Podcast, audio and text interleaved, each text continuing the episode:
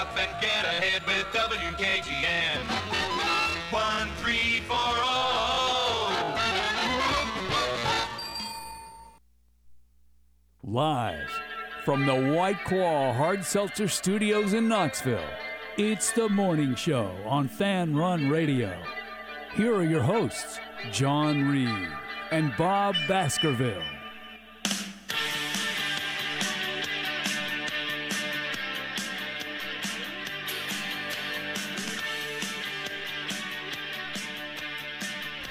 Back in the booth, back on the airwaves, coming at you live from the White Claw Hard Seltzer Studios.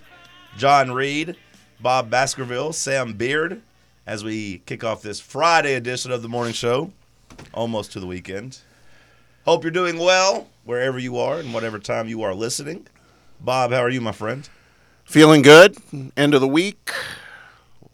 It's we just talked. It's like 60 degrees out, man. What happened? Think about where we were on Monday. Yeah, yeah. It's I got a newer car that you know you could heat it from your app or whatever if you have to, and you can go in and just you know three days ago you're having to heat it up to get the ice off, and then today I just checked and I have it. I was like, okay, I'll make sure it's defrosted, and the app was like, are you sure it's going to actually heat up your car? And I was like, oh man. I, then I looked at the weather and it's like 50 degrees. It's like, well, never mind. never mind. We we have come a, a long way just in like three short days. It's great. It's going to be gross tomorrow. It sounds like a lot of rain, but again, I'll take it after all this cold weather and snow. A lot of rain tomorrow. Yes. Today's not too bad. But That's it's good. It's good for at least knocking off all the snow off your car and oh, yeah, all the somewhat gross. washing your car if you haven't had a chance to get in the car wash. So at least you got that going. Yeah, my wife sent me a note. I guess um, there's a new car wash opening in town that uh, is doing free car washes today, and I Oh. was like, "Well, that's awesome," but uh, you know, other than knocking it off, it's going to be messed up again tomorrow. That's a uh, pretty smart business move Yeah, to just hand out free car washes. I Partic- guess. particularly off the heels of this storm, I'm sure it'll be packed. Sam, how are you? I'm doing well, doing well. Um, yeah, I mean, I'm excited that this that this weather is gone. It's uh, the the culmination of Tennessee weather right there. You know, you get like 10 degrees at the start of the week, and then you got 60 by the end of it. You got eight inches of snow on the ground and ice, and you can't move, and then you're waking up with fog, and you're just you can't see in the morning on your drive in because you got the fog rolling in. The only thing missing is me sneezing and coughing from allergies. Yeah. So uh, Yeah. that's the only thing they haven't given us this week. So hopefully that doesn't Soon enough, it'll that doesn't come. happen. Well, we got a good show today for you. We'll talk to uh, Stats by Will at eight thirty. Bob, you have tracked us down a gambling shark to uh, help us make some money this weekend. Is that correct? Yeah, that's true. Uh, gentleman by the name of Eli Hershkovich. Some of you who uh, do recreational wagering may be familiar with him. Uh, he's been doing it for a while. He focuses on um, college basketball, but also does some football too, NFL football, and obviously we have an incredibly big week weekend in the NFL. So he'll be on in the last hour to talk to us about that. Help us maybe set up some, uh, give us some intel as we uh, we go into the weekend. Looking forward to that. NFL kind of got back in the news yesterday as the coaching carousel starts slowing down. It's been a little bit of a pause, I think, as a couple of these coordinators that are still left in the playoffs have, uh, you know, they're a little bit focused and not being able to, of course, accept jobs or, or make any jumps. So that's kind of put the pause, at least on like teams like Washington, who seems all but locked in on Lions offensive coordinator Ben Johnson. We got big names like Mike Vrabel, Bill Belichick. We're kind of waiting to see where they're going. It was thought maybe Atlanta would make a splash, but they kind of surprised everyone by bringing Raheem Morris home. Raheem Morris had been there for a while, was an interim coach, had got a chance uh, to do that before they hired Arthur Smith. He went on to Los Angeles, coached a pretty good defense, and now the Atlanta Falcons have tabbed him as their new head coach, which to me kind of came out of nowhere when I saw that update. I was like, wait a second, what? I didn't even realize he was a you know a candidate there. I, I knew that he was a hot name, but it looked like he was not going to land a job. And then Atlanta brings him home again. He had been there Uh, from 2015 to 2019, as an assistant head coach a passing game coordinator, did some wide receiver coaching as well, and then ran their defense in 2020 as well as was an interim head coach. So familiar with both sides of the ball in Atlanta and familiar with ownership and the front office there. And now he's the head coach. It's going to be very interesting to see what happens with the big names. There's there's three of them really. You know, obviously Belichick, Vrabel. If you count Pete Carroll in there, I don't know how actively he's looking, but uh, there's only two jobs, and like you said, Washington appears to, by all indicators, they have their man. Leaves just Seattle, um, and that tells us one of these bigger names is not going to have a job probably this year. Yeah, like Pete Carroll to me doesn't really count because I kind of thought Pete Carroll was done. Uh, the only thing I've seen him say, or at least from his camp, was was Snoop Dogg actually coming out and saying he wanted to coach.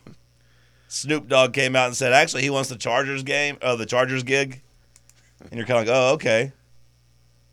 But like outside of that, I assumed he was just going to the front office. I don't view him in the same breath as Bill Belichick. Obviously, I don't think anybody really does. And then Vrabel, you know, gets the gets the attention because he's younger and of course was a Titans coach and and everyone in the national football media told you like oh the Titans are making such a mistake firing him he'll have a job immediately and and so far that hasn't been the case Sam has that surprised you with Mike Vrabel A little bit, yeah, a little bit. Um, you know, I, I do think that a guy like Vrabel, kind of his personality and maybe that ego, kind of that he brings to a locker room, I think it does take a specific fit though, and I don't know if maybe some of those teams that were looking for a head coach were maybe in the position to kind of take on that personality. Maybe I think it's kind of a going to be a niche fit in terms of like which team goes after him. I think he's going to take a year off and try and find a place that fits him well. Well, I saw the headline yesterday that was like Mike Vrabel is going to hire Arthur Smith to be his offensive coordinator if he gets a job. So I was like, well, that's why he didn't get the Atlanta job, I guess. yeah. Atlanta said, no thanks with that. Carolina maybe did the same, although, like, Carolina didn't make sense for Vrabel as far as I was concerned unless he went there and they gave him, like, absolute control of the of the organization, but that didn't seem like something that they would do. They went out and hired Canales, who was a guy that I, quite frankly, hadn't really heard of prior to yesterday. Dave Canales was the Tampa Bay offensive coordinator. Now he gets a six-year deal to go to Carolina, so at least he's going to have a little bit of job security, or at least a good parachute whenever he gets fired in a couple years. I wonder if I don't know if you guys remember from the Butch Jones era, but they played Tennessee played North Texas. Their coach was Mike Canales. Yeah, Wonder if that's his father. yeah. I was I was Butch- wondering the same thing because I, I believe he is Hispanic as well. So like I, I, I didn't know there was a connection because Dave uh, it was Chico Canales Chico is what they called him uh, yeah. often and. Yeah, Butch was buddies with Yeah. Canales. And you just touched on something that I think is, well, maybe not unspoken, but it's it, it is important, and that is the NFL in the past. You know, the Rooney Rule is a great example, but there's you know this whole notion that all the NFL does is hire you know old white guys, and you know what you've seen here in the last few days, Antonio Pierce uh, gets formalized as a coach of the Raiders. Jerod Mayo with the Patriots. Raheem Morris yesterday with Atlanta, and then Canales, who's Hispanic. Um, from that perspective, I would assume that's uh, from an, from an NFL diversity and inclusion perspective. That's uh, that's a big deal. That's you know, it's showing their commitment to that too. I mean, the teams are doing that, but I'm sure there's an underlying message with the league about that too. Still no Condoleezza Rice though, getting her chance as a head coach. uh, Dave Canales' dad is Isaac Canales, a pastor. So no, it's not Chico. Not, not Chico's, not Chico. It's Isaac, a, a pastor. So no, no, there, there are stories already being written about the uh, the influence uh, and his faith and all that. So yeah, that's uh, that's a big part of him. So no, not not old Chico, but I did think the same thing when I saw it yesterday. I did think the same thing, but we got our answer. It, not the case. So we talked about Vrabel a little bit. Sam, I do think you're right. He probably resets I could see maybe doing some TV, although I don't know with his personality if it, it, it, it could it could shift. It could be great on TV. You could kind of see the the uh, the charisma because he does have some. Yeah. he showed some in Tennessee. You just got to squeeze it out of him a little bit. Right. So it, it could be good, or also it could be a train wreck on TV. But like, hey, they put Jason Garrett on there, and that guy didn't have any charisma in Dallas. So you know, maybe Mike Vrabel does something with that. Maybe he takes a year off. I, I couldn't really see him going and being someone's defensive coordinator. I, I think once you have his ego and like you know his six year tenure with the Titans, it doesn't really feel like you go and be someone's coordinator. Plus, quite frankly, he wasn't a good coordinator. I was going to say he wasn't the most. in Houston. With his numbers, he wasn't the best. Yeah, he wasn't a good coordinator. coordinator in Houston, and in Tennessee, the defense wasn't good enough to really justify. He's giving that him- CEO type, you know. Right. He needs like to command a team. Right, right. Yeah. So like, I I would be surprised if he just didn't take a year off football because, like you said, Bob, Seattle and then Washington. Is that it? Are those Yeah, the only two it. openings? The And only two. So Blo- Bobby Slowik, the offense coordinator from Houston, is he just not going to get a job this go around? It seems like they want him to get another year. Yeah. Yeah. Okay. Dan Quinn to Seattle has always kind of made sense to me. Just bringing him back home, like, are they? Are, is Seattle just going to try to make a push to get maybe uh, Mc- Macdonald from Baltimore, defense coordinator, or throw something at Ben Johnson? I don't know if there's another coordinator on any of the other two teams that that is drawing interest, but yeah. So so Belichick, he doesn't have the the luxury that Mike Vrabel does in terms of taking a year off and waiting and you know not really wasting time because Bill Belichick, you know, is similar age, if not the same age as Nick Saban is, right? And you saw, you know, one of his peers just decide to leave football. I don't know if this will happen if Belichick doesn't get an, an NFL job, um, but I've seen him do. You talked about TV with Vrabel. I've seen Belichick do TV. He's like a different guy. He's actually he's pretty pretty capable, and you would think that networks will, you know, pick up the phone and call him at least if he's not getting an NFL job. Belichick is great at TV. Like Yeah. Whenever there was, uh, whenever they're doing the NFL hundred or whatever, maybe it was Oh, yeah. all-time Yeah. players. Whenever he's breaking down Ed Reed, he's like gushing over Ed Reed and like you know laughing and talking and talking about you know really breaking the game down. And him and Ed Reed are walking through how he baited Peyton Manning into an interception. And Yeah. you know Reed Reed was great and, and Belichick was charming and and thoughtful and at his age, I don't know if he would want to get into that or if he would just want to, you know, kind of take his money and and and relax. It doesn't seem like he would want to do that, but to me, like his quest is to become the all-time winningest head coach. Like he, he's, I think, 15 wins shy of becoming the all-time winningest coach. So. I I think that's like the only thing kind of driving him at this point, as well as maybe the ghost of Tom Brady, maybe a little bit. Uh, So the TV thing for me with him would seem a little surprising. Although it was kind of funny. Once Atlanta hired him, I saw a tweet that's like, "You better learn how to do the gambling disclaimer at the end of your podcast, Bill." The Saban and Belichick podcast. Yeah, you're not you're not going to be coaching anywhere, buddy. They, they, the league has retired you. better learn how to podcast. You're, you're, you you you just got me thinking because I saw some of that NFL hundred stuff too, and he was fantastic. That's like that's like storytelling, you know what I mean? And he seemed to really embrace that and flourish with that. And it brings up a good point. If he's going to be doing anything, you know, if if he got courted to do some of these pregame shows or something else, there are time constraints there. You know, shorter segments, everything else. I just don't know. I, now that I think about it, as good as he is, I don't know if he wants to try to fit into that box because that's what it is. Yeah, I would just be shocked, like to see him do that. I, I don't know, like it just he seems above it. And then, like you said, whenever you try to put him and and constrain him and you know fit him in a, if you're talking about like a studio show, like you know, I compared him to Jason Garrett, or I I guess I compared Mike Vrabel to Jason Garrett, but same concept of like here are seven guys and everyone's getting their two minutes or 90 second answers or even sometimes like a 15 to 30 second answer like I, I can't see bill belichick wanting to sit there and No. and do the fake laughs and He- he- and, and kind of yuck it up like tony dungy has had to do and you know jason garrett and you know the other coaches belichick doesn't seem to to be that guy to me Now, I, I think that's that's true. a little surprising though, as maybe the league has just kind of decided they don't want to do the Patriot way.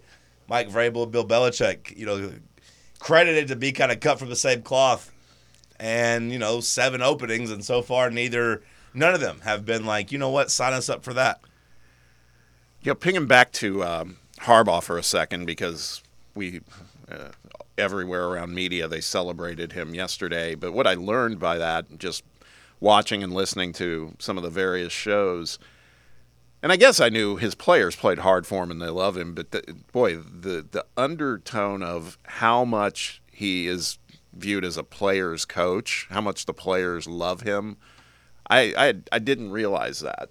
Um, I mean, again, I didn't. I don't think there. I, I, never thought there was any problems in the locker room or anything. I just I look at him as really gifted coach, kind of a weirdo, and so I figured maybe that would correlate with what the team thinks. But and maybe they do, but they they've grown to love him, is what everybody says, and they, you know, impacting culture. That's what's been a big deal with these NFL coaches that are getting hired. That they you keep hearing that as one of the key, if not the key criteria piece, um, is how can you set the right culture in your locker room? And boy, the way it sounded yesterday, there is not a doubt in anyone's mind that Harbaugh is going to make that happen with the Chargers.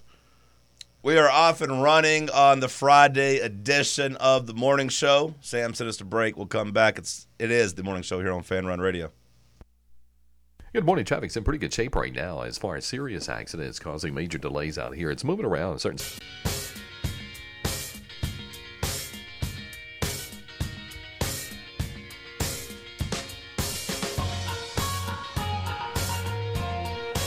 Talked about some of the you know the coaching news of yesterday, but there was some some actual sports. There were some sports on last night, and you know, uh, my friends, we, we went out and we played some trivia, and they actually went and tracked down the the people running the TVs to get on the women's basketball game, which I thought was maybe kind of a I don't want to say a joke at first, but I was just kind of like, wait, what? Like, this guy's like, where's the game at? I was like, what game are you talking about? And they wanted it right in front. And then I was watching. I was like, you know, what? it was a pretty fun game last night with with LSU and South Carolina as as South Carolina made a big comeback in the second half to kind of just chase down LSU and beat them. I got to admit, I watched a decent amount of that game. I uh, it was good. It was really good. They played at a high level. Um, Kim Mulkey was doing her Kim Mulkey thing with her funky outfits and uh, it was uh, you can always count on that. But no, it was a great game. It was a great game. South Carolina just seems you know it reflects their coach. Um, you know, you got Mulkey in this like Vegas looking Siegfried and Roy vibe outfit, and then you got Dawn Staley in a hoodie. You know, basically, and I, I just think the, the team reflects her her whole vibe. They they're just gritty. Sam, did you find yourself watching the game as well? I did, yeah. Wow. I watched the second half. Look least. at us, support women's basketball. I was, right. I was watching Rough and Rowdy and uh, and the women's basketball game. Yeah, it was. I thought it was pretty solid too, though. I mean, yeah, LSU kind of was controlling the pace a little bit in the first half and went up at half, and South Carolina had a a big SEC road winning streak and and you know clawed back late in the second half and and got the win. I was entertained. I did talk. I, I exchanged texts with uh, Jake Miller, aka GI Jake, um, who's a big uniform nut, and I'm kind of that way too. And this is so minor, but it was. It did catch my eye. I've never seen a men's or women's basketball jersey that had like it had South Carolina stacked as the name on the jersey on the front of the jersey, not South number Carolina. Tennessee number of volunteers, or it, it was. I don't know if I noticed that. And some people don't. You know, people would look at me and say, you know, it's kind of a nerdy observation. yeah, but, I was going to say the non-nerds don't notice that. but Jake, Jake knew. Nerd. And, and Jake, Jake, uh, he agreed. He said it looked like trash. Wow. So he went, he went a little further than I did. I was just kind of. Well, I'm glad you got you an outlet to uh, voice those things with with Jake. Just oh, keep we, yeah. keep it in your private text message. we talk uniforms all the time, man. It's awesome. I'm glad you have somebody to do that. That way you don't send it to to the morning show group text. Oh, I wouldn't. Yeah, it's that's that's a little too sophisticated for you guys. You don't care about. That's true. When I think of sophistication, I think of GI Jake. So there, there you go. I'm glad you have a finer things club that you can uh, that you can turn to here at, at Fan Run Radio. What else do we have? We had Arizona, a top 10 team, going down to Oregon State. They were big favorites of that game and kind of, not kind of, just uh, Oregon State beat them. Oregon State beat them, and uh, I didn't watch any of that game, but it was a news and noteworthy thing. The story, though, that I found uh, to be most interesting from yesterday was the Kayshon Boutte stuff. Yeah. You, you guys keep up with Oh, that yeah. at all? Yeah, break it down. I mean, I'm uh, headline wise, I'm very familiar with it, but Kayshon Boutte, former LSU wide receiver, who was really disappointing last year. Now we know why he was so disappointing last year because he was stressed from all of his gambling. Uh, you, they, they talk about gambling addictions. They talk about the wear and tear it has on your life, and, and you saw it firsthand from Kayshon Boutte because he came in as th- thought of as like the best receiver in the country, or at least like one of, and then he left the year as like a seventh round flyer pick by the New England Patriots. That's how bad he was. And it started in game one of last year, which coincidentally was a game that he bet on himself to ball out in. And he came out and was awful. I remember vividly that game, how bad he was in that game, dropping passes. So when I saw that he was gambling, I was like, oh man, uh, hopefully we don't have our first instance where a player is just like betting against the team and betting against himself. But and then uh, to add criminality to it, he was doing it underage and was using fake names, but making his username Kayshon Boutte, Kayshon Boutte Seven. So he wasn't hiding it very well either. But yeah, they had him making what, Sam, like nine thousand bets or something crazy like that.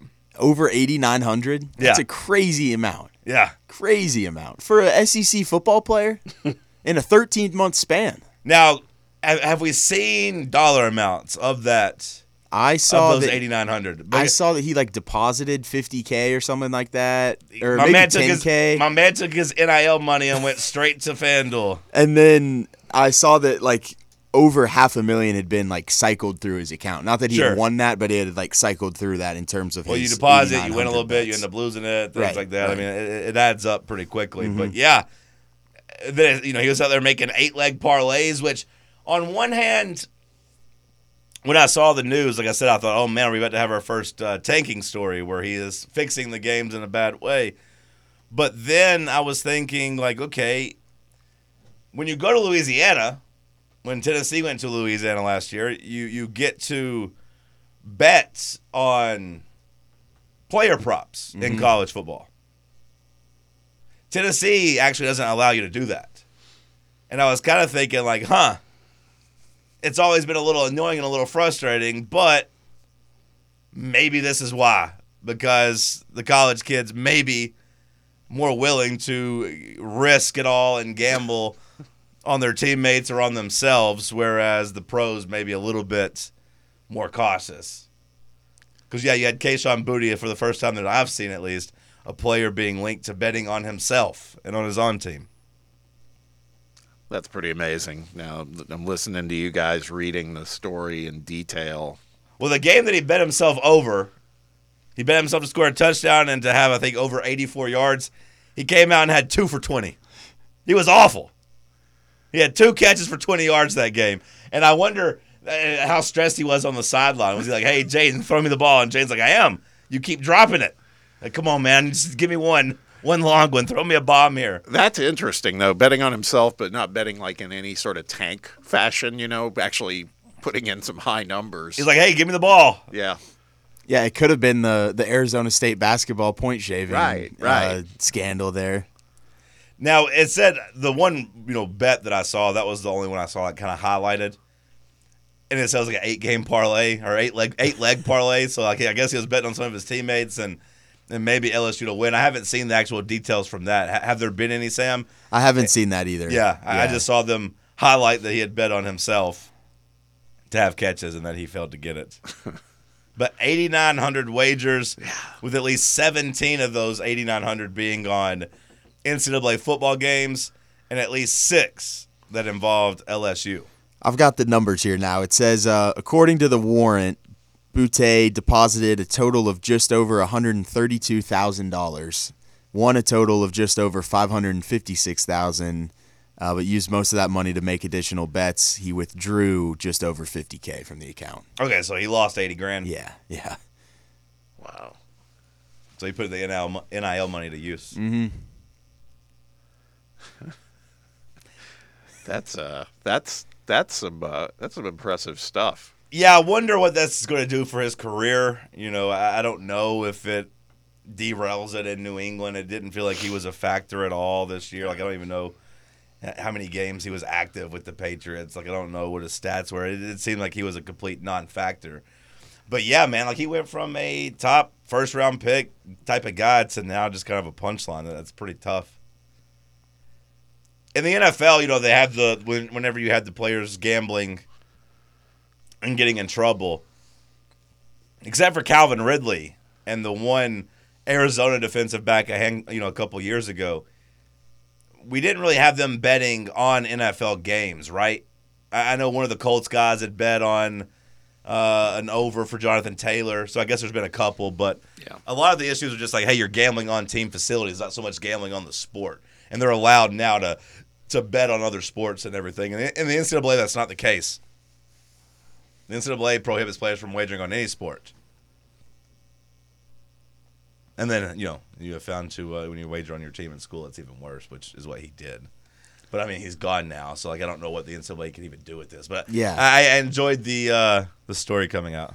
I mean, just the breakdown of the numbers is crazy to me. That's that's what I was saying earlier. Impressive. It's like how this is a this is a collegiate athlete, an elite one that's probably spending a lot of time playing and everything else. It's like almost like where do you find the time to do all that? Uh, 685 bets a month, 23 a day. I All right, mean, so he's, let's break- placing, he's placing a bet an hour. Twenty three a day. Well, I I assume he's not doing one an hour as much as he is just putting like maybe you know FanDuel pops up. I don't know if anybody listening has has been on the app long enough for them to pop up. Reality check. Yes. You have wagered X amount of dollars over the last X amount of time.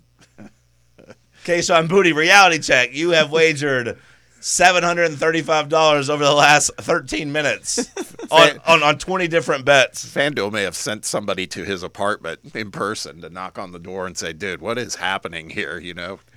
Or to thank him. I mean, they might have. Yeah, or to thank him. Well, they might have. They might have. They might have drawn some attention. Like I don't know. I haven't seen the news, but those sites do have VIP, like you know, concierges that reach out to you and have reps. Like, hello, Mister, whatever your fake name is. Uh, who are your favorite teams? Are there? Is there anything we could get you? Like, do you like concerts to take? You know, eh, take us to concerts, take us to games. What do you like? Like, well, I love the LSU Tigers. I love the LSU Tigers. My favorite player is Jayden Daniels and and, and Kayshon Boutte. I just he was so disappointing, and you know, it it, it, makes it worse. It makes it worse. The twenty three bets a day is pretty impressive. I would, especially when you tell me the dollar figure. Yeah. Because twenty three bets a day could just be a whole bunch of random like ten team parlays and player things like lottery tickets, but he was actually putting some money down. He wasn't doing it that way. He he was he was risking hundreds and hundreds of dollars per bet probably. Maybe thousands. I'm sure there were a couple. I would be interested in knowing, like, uh, if you bet one hundred thirty thousand dollars, or excuse me, you deposited one hundred thirty thousand dollars. Do these like What was the court cases or whatever? Do you think they find a way to like go through what he was betting on? Well, Like, we I would be very de- interested to see We had some on. details, but like, I think the dollar amounts aren't going to matter because I think it's just going to be the crime and the the violation of the rules is that what's going to get him. Like, one dollar to them is breaking the law. Yeah, yeah, yeah. uh, uh, doing so underage and and if you're the NCAA, one bet on LSU in college football violates that. It wouldn't even be the dollar amount that matters. So I don't know if we'll ever get those. Wonder what sports he's betting on too. Like if you're betting that many that many things, like it's not just gonna be your Oh, run no. of the mill power sports. You, you want to know what the most random thing Kayshon Yeah, Boutte I was betting do, on? Was he do. was he sweating Chinese basketball Yeah. and he found himself in the table tennis section? Yes. D- darts. Yeah. Um, How bad did he have it? 'Cause it sounds like he had it pretty bad. Yeah. those uh, He needs to call it Tennessee Red Line or I guess Louisiana Red Line, whatever Yep. they have down there. those professional cornhole tournaments that we see on ESPN. Um, I, I, the numbers just blow my mind. Tennessee, of course, went to LSU last year and beat them down. That was one of Josh Heupel's biggest wins. Where would you rank it? You know, it's probably number three. Is it, is it in the top three? Like you could say Orange Bowl, you could say Alabama, of course, number one.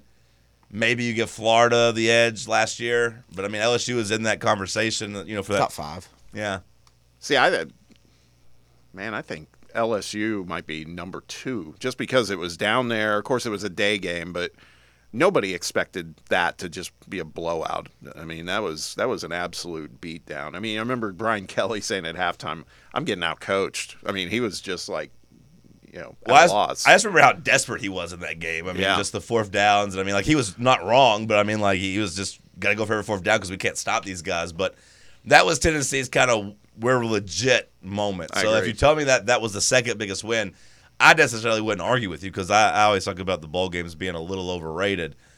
The LSU one was fun there. You overtook the stadium, and and again, it kind of propelled you to do some special things against Alabama coming up. If you lose that LSU game, you probably don't beat Alabama. But that was Josh Heupel, one of his best wins. Josh Heupel is now through his third season. CBS Sports went and you said ranked or graded? they graded. Graded. Okay, so we're not talking about who the best of the third coaches finishing their third year at their school are, but we're grading them. We'll see what CBS Sports gives Josh Heupel and some of his peers coming up after the break. It's the morning show here on Fan Run Radio. Good morning. In Campbell County, we've already got some problems where they've been out there all week trying to repair some potholes. Several cars have already uh, suffered some damage this morning on 75 around that Caryville exit. Don't be surprised.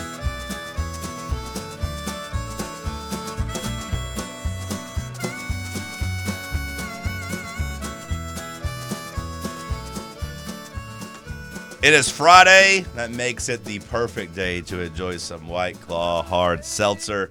Pick you up some to kick off your weekend today. And drink responsibly. White Claw hard seltzer. All right, so CBS Sports graded Josh Heupel and his performance after three years. Before we get to his grades, who are some of the other names that are peers of his? Yes, we'll uh, we'll talk about Power Five coaches, and then there's a couple interesting Group of Five coaches. One that has a former tie to Tennessee, and then a couple that will have some SEC ties here shortly. Um, but starting with the Power Five, a name that's been in the headlines lately, Jedd Fisch, uh, now the head coach at Washington, but spent three years at Arizona. His record was 16 and 21. Obviously, had a great third season there, which is what laid the groundwork for him to get the Washington gig. They graded him out at a B. Six- Jedd Fisch. I mean, to me, I mean, I, I guess a B, but he far exceeded my expectations for what he did. Yeah, I think they're probably dinging him for whatever happened in his, you know, he had a 10 win season this year, but which obviously means he only had 16 wins in three seasons, so the pres- preceding two weren't too good. But, yo, he did an amazing job this year. This would be closer to an A had Fisch stayed at Arizona. They write. So they're they're they're docking him for taking a better job. Yeah, they do a little of that in here. And Okay. we'll yeah we'll see that later in the in the, the body of work. Uh, Bret Bielema at Illinois, which I felt I felt two seasons ago that was like a marriage made in heaven, but it's not been that good. His three year record there's 18 and 19, just one bowl appearance. I'll, I'll be honest. The only thing that I can remember Bret Bielema doing so far at Illinois is closely losing to Michigan last year. Right. Like that's the only only thing I remember from him him, him doing. Uh, I, I understand it's Illinois; they're not you know very relevant, but I forget Bret Bielema is even there. Yeah. at times. Yeah.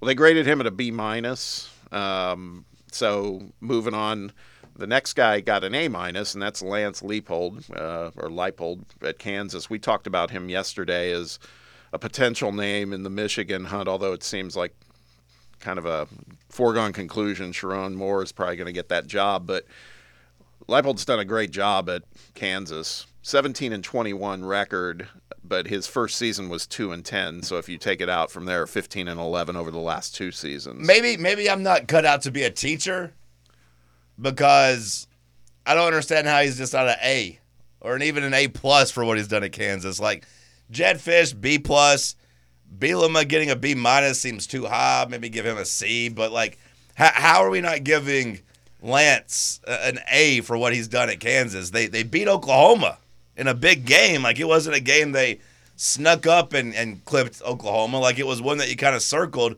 And he took his backup quarterback and beat Oklahoma last year. Yeah, well, they're giving him an A minus, but I agree. I think it was even better. A plus. Yeah, he did a good job. That's uh, that's been a barren wasteland from a coaching standpoint for a while uh, as far as Kansas football. So I agree with that. They had been in zero bowl games from 2009 to 2020. They've made it twice in three years. They hadn't been ranked inside the AP top 25 since 2007. And he got them there this year. I don't know. I, if I'm him, I'm like, what the hell else could I do? A minus, what are you dinging me for? Not keeping my quarterback healthy? Because, by the way, a lot of our success last year was with a backup quarterback. Anyways, Well, this next one, I would say I am kind of stunned that they even graded him this high. This is our friend, precious Shane Beamer. okay, Shane Beamer. 20 and 18 over three seasons. Is that uh, higher or lower than you would have thought, Sam? 20 and 18 over three seasons for Beamer. Mm, About I think right? That's about right. Yeah. Okay. I mean, it is right, so I guess I, I guess you're correct. He there. feels really average over yeah, his career. Okay. He's had wins over Tennessee, hate to say it, Texas A&M, Auburn, Clemson, and Kentucky two times. Um, they gave him a B grade. I guess that might be okay. I, I just have such dislike for him. Maybe that's why I'm wanting to see a lower score. I don't understand how he would have a B. Uh, quite frankly, I mean, I, I don't. I guess if you're giving extra credit for beating Tennessee for spoiling their season, and following that up with Clemson, but like, if you simply, uh, they can keep the wins because he won them; they're big wins. But like, I feel like if you simply broke them up and just said like they did, they weren't the same like you know seven day span. I think that would drastically alter our perception of Shane Beamer because, like, it, we give him credit for back-to-back top ten wins, and oh my God, they're going to turn the corner and this, this, and this. But like, if you just tell me he beat one one year and won the other, or, or you know, got one at the beginning of the year and one at the end of the year, and still had the same records, I think we'd look at it differently. To me, he's been perfectly average. I'd give him a C. Yeah, I, I, I just everything about him. You know, the the crying at the drop of a hat. The just, uh, it's hard for me to. He has had some pretty significant wins, but still, I, it's just hard for me to picture him as a a grade of a B. He's had two significant wins. I mean, I, I don't Texas A&M, whatever. Like, I, I don't know what this, what the scenario was there. I assume it was at South Carolina. I assume it was, but like, I, I don't care about that win. He beat Tennessee. He beat Clemson. That, that's all he's hanging his hat on. He he ruined their postseason aspirations, right? Yeah, both yeah. He, of them. he accomplished that, and you know those. Tennessee might be South Carolina's second biggest rival. I mean, I know for a while Georgia was. I don't know where they rank them. Clemson, obviously number one, but like he delivered on two big games for them. But even then, like this year, if you go through and, and I like doing this, any national or like you know SEC regional story, I like going through the replies and just reading what South Carolina fans or fans of the teams are saying, whoever the story's about. And a lot of South Carolina fans don't like Beamer anymore. Like you go through something after a loss or a story or a, one of his press conferences, you'll you'll have plenty of people saying, you know, this isn't going well or or like this guy's kind of losing it. And to me, you can't get a B grade if you're if that if I'm saying that about you. Yeah. Keeping it in the SEC, uh, Vanderbilt, Clark Lea, three seasons, and he did have a moment where it looked like things were turning around. I think it was not this past season, the season before that. Nine and twenty-seven over three seasons. What was that moment? I don't remember that. Well, they beat So- Florida. They beat Kentucky, Okay. Um, okay. I'd, I guess I almost back to back. I guess I wasn't paying attention to that, but I had no clue they'd beaten Florida and Kentucky. Yeah, it was. That's sad for Florida and Kentucky. Yeah, uh, the, and Clark Lea did a little of his uh, Shane Beamer there. I remember him getting misty uh, in the interviews after the game. It was kind of a big moment. But he grades out at a C minus. I don't know how you could argue that. That might be kind. That that team this year was so so much of a non-factor, even more so than it usually is. It felt like, even though they did come into Tennessee into Knoxville and kind of, you know, throw some punches at the beginning. Literally, yeah. literally, Yeah. that that was the game. And remember, there was just a whole bunch of personal fouls and people losing Right. their mind. I, I don't know how to grade him just because he's at Vanderbilt. You know, I, I know we're talking about just Power Five coaches, but to me, he's not even a Power Five coach. Yeah. I mean, I know by definition, of course, he is, but like, I don't know what you're supposed to do there that you could do any better than what he's done. Former SEC guy Gus Malzahn at Central Florida wrapped up his third season. 24 and 16 record over three seasons. Um, they're in the Big 12 now.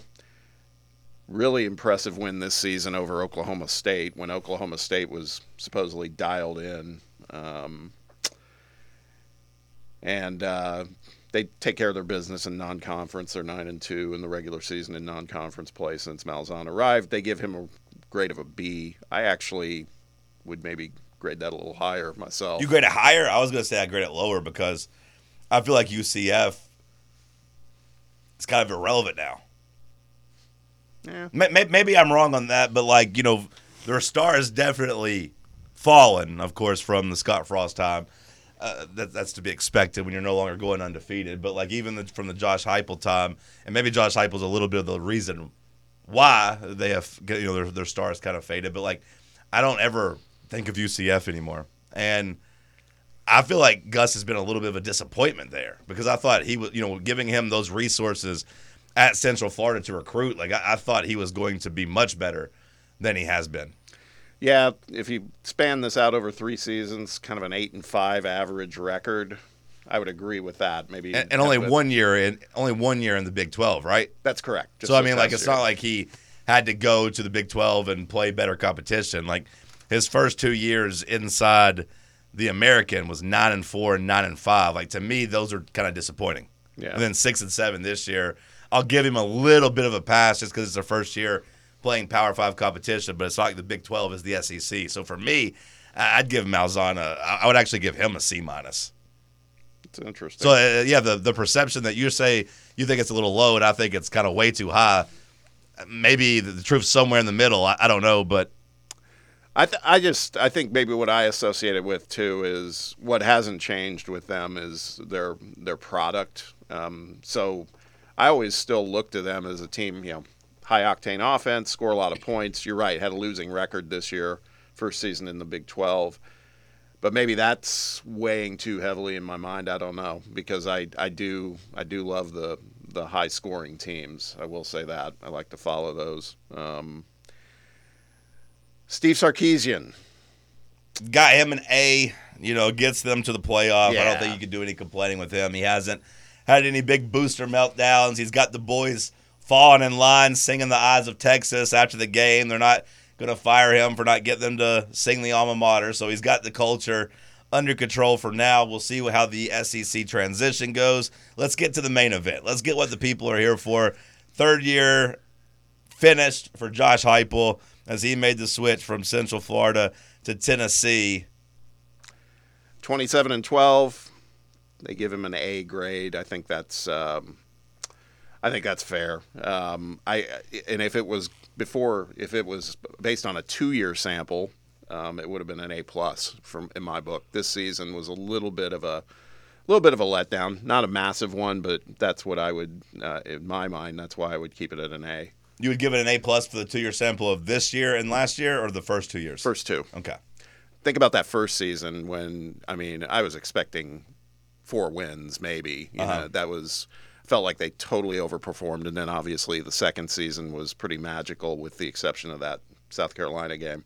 Um, I think those seasons, and, and so what that did was set up expectations for this season, um, which may have been unreal. I don't, uh, uh, not realistic. I don't know, but it was to me this third season was a little bit of a letdown. Doesn't mean I've given up the ghost on Josh Heupel. I just think it's, you know, we, we need a reset next year, and I'm pretty sure it's going to happen. Sam, you good with the letter grade of an A for Josh Heupel after three years? Yeah, I think A's fine for him through three years. I mean, I think Bob's right. I think he took a little bit of a downturn this year, but I think that's just kind of due to a, a little bit of a dip in quarterback play. I think you'll be right back to to where you were at in the first two. So I think A is perfectly fine. I'd probably go with an A minus. I'd probably knock it half a you know half a letter grade. Just cause Sarkisian, made the playoffs. He's an A.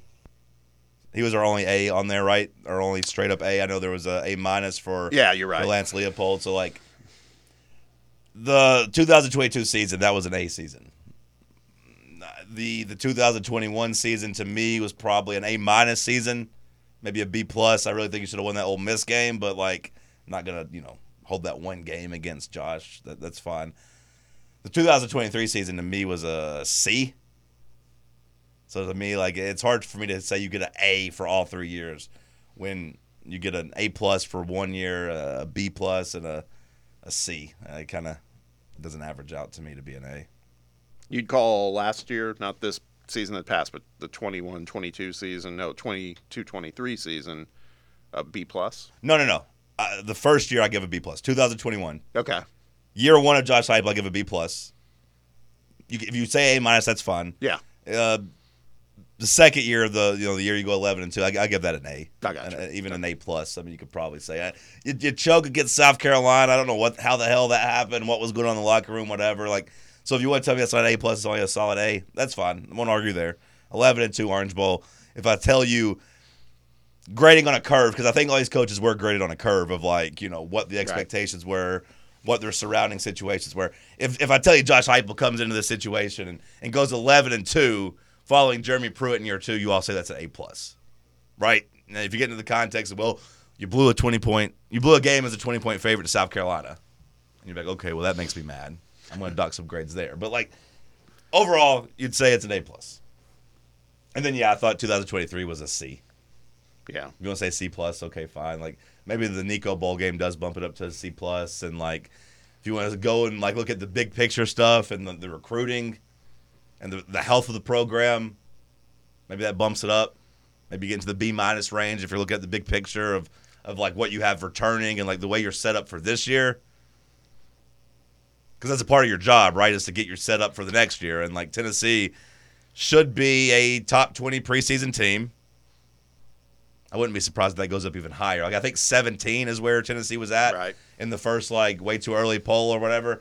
But I wouldn't be surprised if that goes up after like spring ball, and you know getting the the five star uh, left tackle and Zalen's Hurd, getting some depth. You know the guy from from Stanford. I think you did a pretty good job in the transfer portal. I wouldn't be surprised if you grab a couple more guys in the transfer portal after the spring. Like I do think there will be some depth position pieces added, right? Like I, I would be shocked if Tennessee didn't grab at least one more offensive lineman. A guy that can come in and be just a backup. Not a starter, but a guy that can come in and be a backup. You'll you'll find a fifth or sixth year senior that, that's transferring that can play guard and center and be a backup if I was guessing. And like Tennessee set up to be a playoff contender. And that matters. That gets judged for my for for, for first three years. What you're expecting in year four matters. So I'd probably go A minus. I got no issue with the A. All right, let's bring it home. These are these are from Group of Five, and we'll be quick on these. But uh, the two guys that have just joined Kalen DeBoer's staff, um, Maurice Mo Linguist, from who was head coach at Buffalo for three seasons, 14 and 23 record. He's joining the defensive staff at at uh, Alabama. He graded out as a D. Yeah, it doesn't sound great. Now I will say being a head coach versus running a talented defense maybe two different things, but it doesn't scare me No. from the Tennessee perspective. And then Kane Wommack uh, from South Alabama, who graded as an F, and it's namely because they were saying that he got South Alabama to a place 22 and 16 over three seasons. Um, is that it's kind of a state of the state in college football right now, where you leave a program where you know it's a smaller program, you're starting to improve, but maybe he just felt it's too hard. He can go be defensive coordinator with his buddy at Alabama and make more money and likely have more success. Well, yeah, to me that that's the key. Like not that it's too hard. It's like it's a better opportunity. Like Yeah. that seems weird. They gave him an F for establishing a program and then leaving. Yep. See, that, that- to me that's that the exercise loses whenever you're saying that. Like, Yeah. Now, Jedd speak- Fisch should get a higher grade because he built Arizona up to where he Right. can get the Washington job. Like now, this guy leaving uh, to go to be a coordinator that doesn't necessarily scream like huge improvement, but like twenty-two and sixteen sounds good for South Alabama. I mean, Well, yeah. sounds good. So speaking of disparity, to close this out, let's talk about Butch Jones for a second at Arkansas State. Three three re- three season record of eleven and twenty six. Don't tell me the grade yet. I want to guess. Go. I think he's a solid B, minus. Wow. Wow. No. What they give him? C minus. The way they finished the year last year, maybe is weighing too highly because like they were embarrassing the first two years, but they went bowling in year They three. did. I think that's like a realistic expectation for them. Well- they were in bad shape. Get ready to tune in in September because they uh, travel to Michigan and Iowa State. Um, I mean, those, uh, particularly Michigan, obviously, that's going to be. Uh, you might see some uh, some red face behavior from from Butch in that Well, game. the good news for him is it'll never be as bad as it was against Oklahoma last year. So like that that was rock bottom, and, and you know. From that moment, it looked like he was going to get fired, and they rallied and made a bowl game. So I, I gave Butch uh, maybe a B minus. Was again grading on the curb of also being at Arkansas State, but also being Butch Jones. And like you, you looked like you were dead, and now you're okay. Now you're okay. Iowa State, maybe you can get them. Maybe you can keep that one close. They're not any good. Yeah, we'll see. They got Matt Campbell, who's apparently still considered one of the greatest coaches in the country. Well, there we go. Hour one in the books. We'll kick off hour two with some stories you might have missed from yesterday. Stick with us. It's the morning show here on Fan Run Radio.